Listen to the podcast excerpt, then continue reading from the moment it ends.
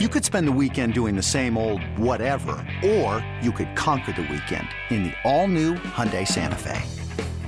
Visit HyundaiUSA.com for more details. Hyundai, there's joy in every journey. This episode is brought to you by Progressive Insurance. Whether you love true crime or comedy, celebrity interviews or news, you call the shots on what's in your podcast queue. And guess what? Now you can call them on your auto insurance too with the Name Your Price tool from Progressive. It works just the way it sounds. You tell Progressive how much you want to pay for car insurance, and they'll show you coverage options that fit your budget.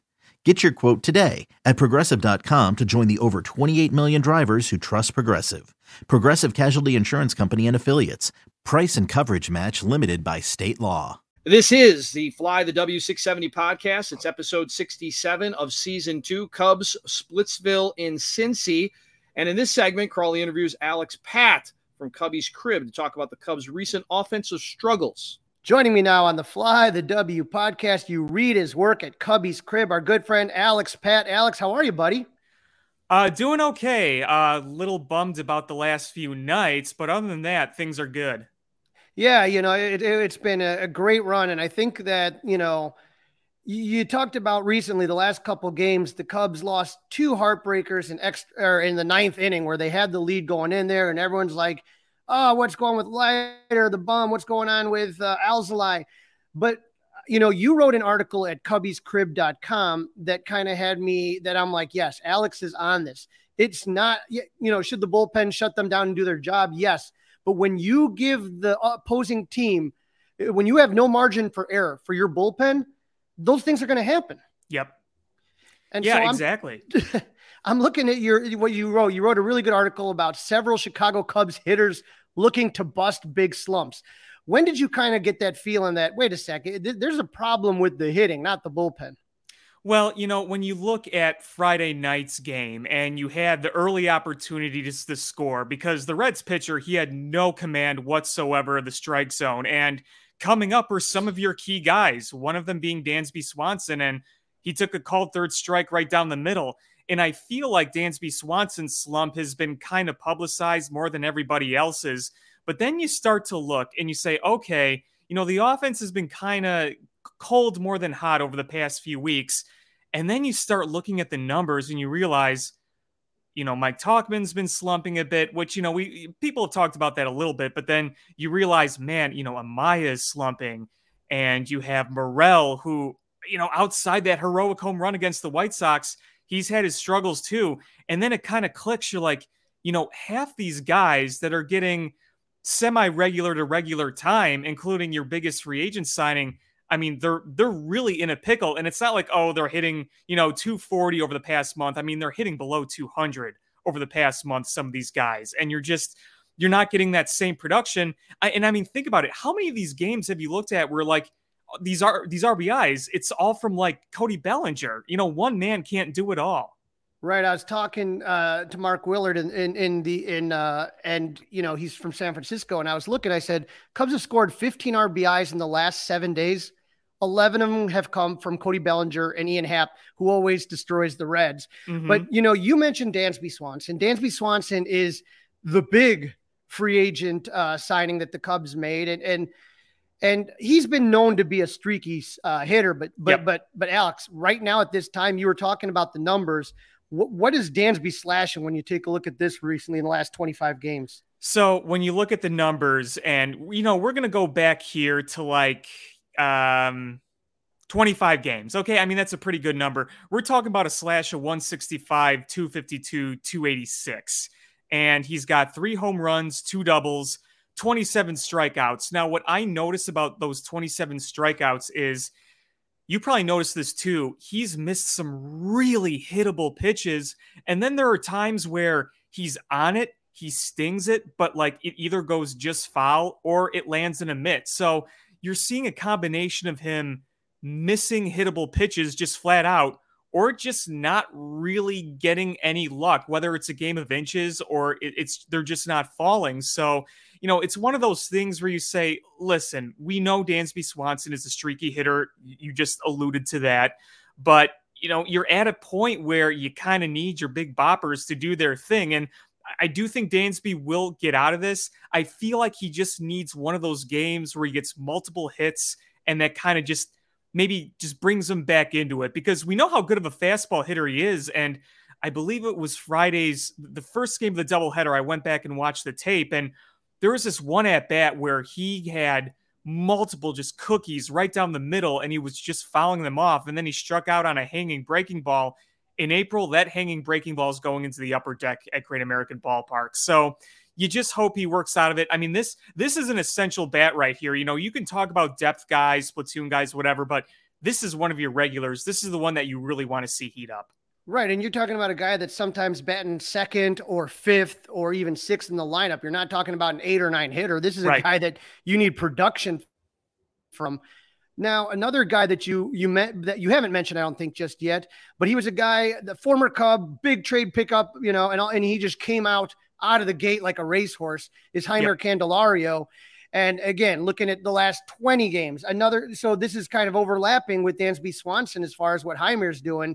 You know, you, you kind of wrote about that when you know he was hitting 483 for a little while when he came back, and now the other direction. Yeah, and I feel like you see some of the swings he takes against the sliders, you know, hard breaking balls, and he's just getting completely fooled by them. And you know, we knew that he wasn't going to be maintaining a 400 plus batting average for as long as he is. And, you know, it was nice to see him hit a home run on Saturday night because the good thing about him is that even though the overall slash doesn't look great over the past month, he has hit some timely home runs. He hit that one in Pittsburgh last week. Um, I know they didn't win the game, but he hit one last night. So, you know, it's with with Candelario, he's the kind of guy where he's like, you know what? He's been very productive this year, especially in the power department. There's probably going to be some dips and highs, and th- there had to be some sort of like a high for him coming back to the Cubs, like ultra focused, just really into it, and then things just kind of tail off a little bit. So at least with him is like, okay, listen, he's down in the order, like we mentioned, Dansby Swanson, he's middle of the order, where Candelario's down in the order, and you say, listen if you can just get decent production from him, you don't need him to hit 300 plus the rest of the year, but if, if you can get, you know, decent power, decent on base from him going forward, then you take that. Because you brought him in to kind of bolster things, solidify things, but not be your main guy. Right. And, and, and you know, uh, one guy that it drives me nuts because he, Alex, you know how people can kind of go on these tangents, how everyone said, why didn't Christopher Morel start the season with the Cubs? Is because the guy was working on some things, and, mm-hmm. and everybody acts like this guy is is, is the next, you know, coming of, of Ted Williams or or you know, or, or Man Manny Rodriguez or something. But he still has issues, and and and again, looking now since August first, you know, he's slashing 152, 221, 317 with 31 strikeouts. Yeah, Alex, that is that's un, unsustainable. Mm-hmm. Yeah, and you know, as I mentioned in my article, you know, 24 years old, his second year in the big leagues, you kind of get some of those Javi Baez vibes sometime with the way he goes up there. And you know, I was saying this earlier and in the article too.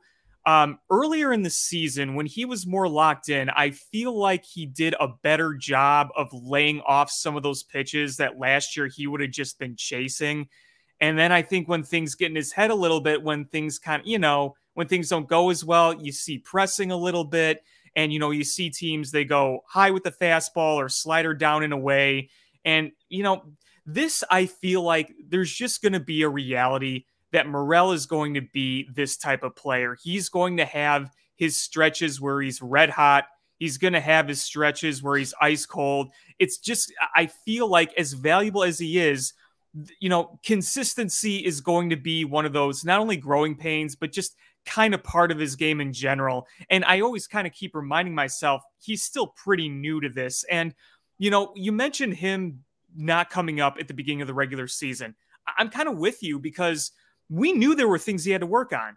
I mean, th- that was obvious. Last year, it was kind of the same thing. He came up red hot, absolutely red hot.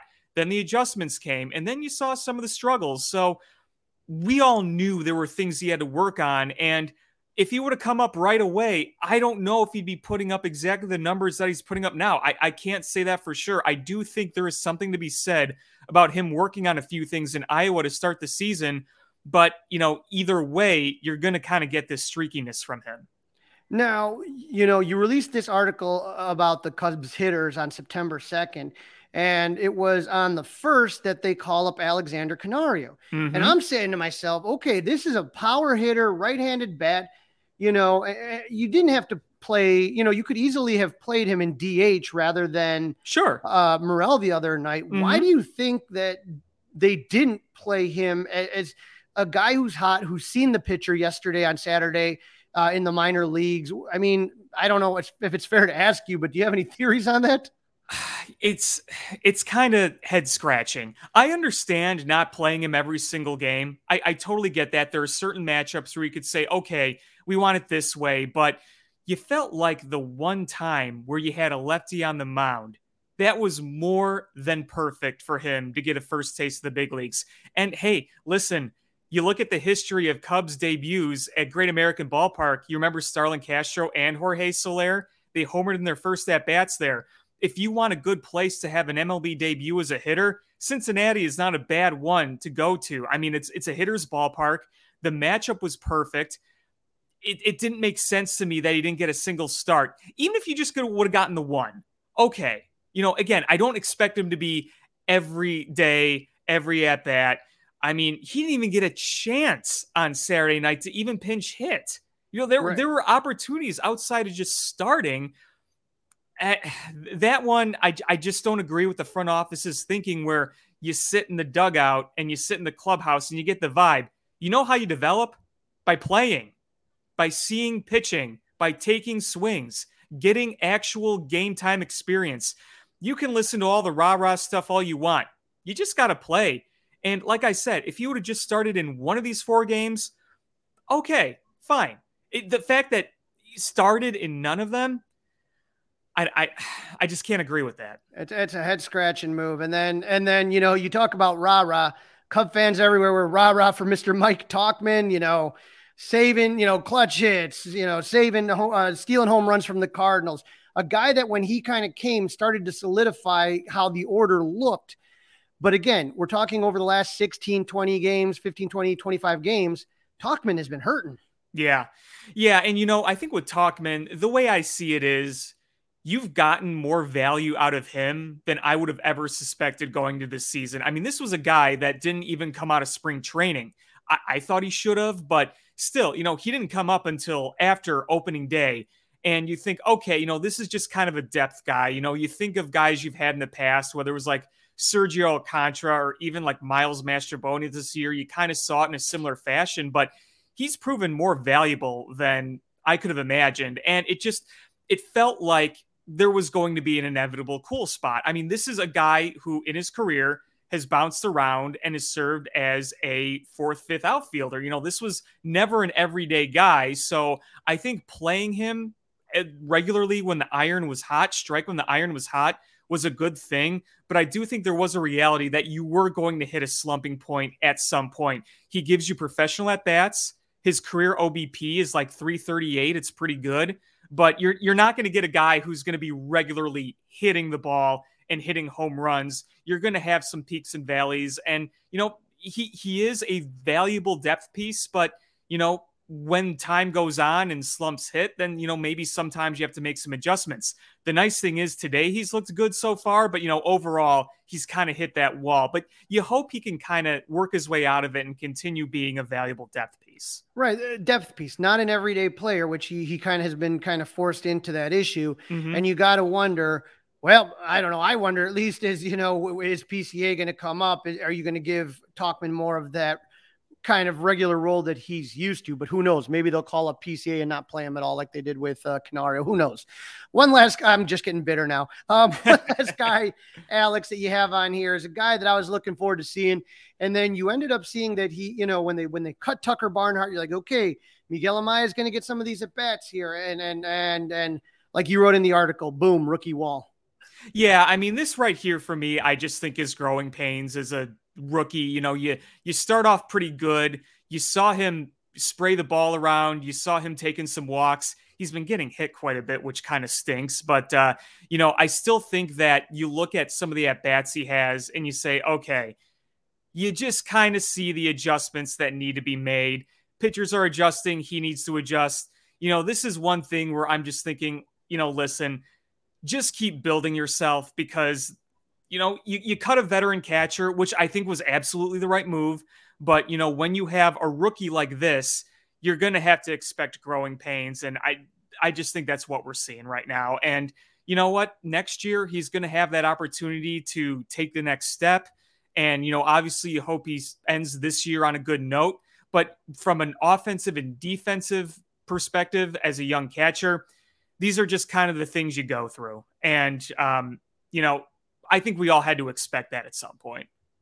Right. And and so right now, Alex, like I said, you know, they're they're playing the Cardinals or I'm sorry, the Reds right now. And uh boy oh boy, Jameson Taillon's just uh, throwing some BP right out there. So if if if the Cubs offense is going to turn it around, now's the day. Alex, I appreciate you jumping on. Where can our listeners go to find more of your articles, which I always think have a lot of great content? Well, thank you for having me. Uh, you could check out cubbiescrib.com.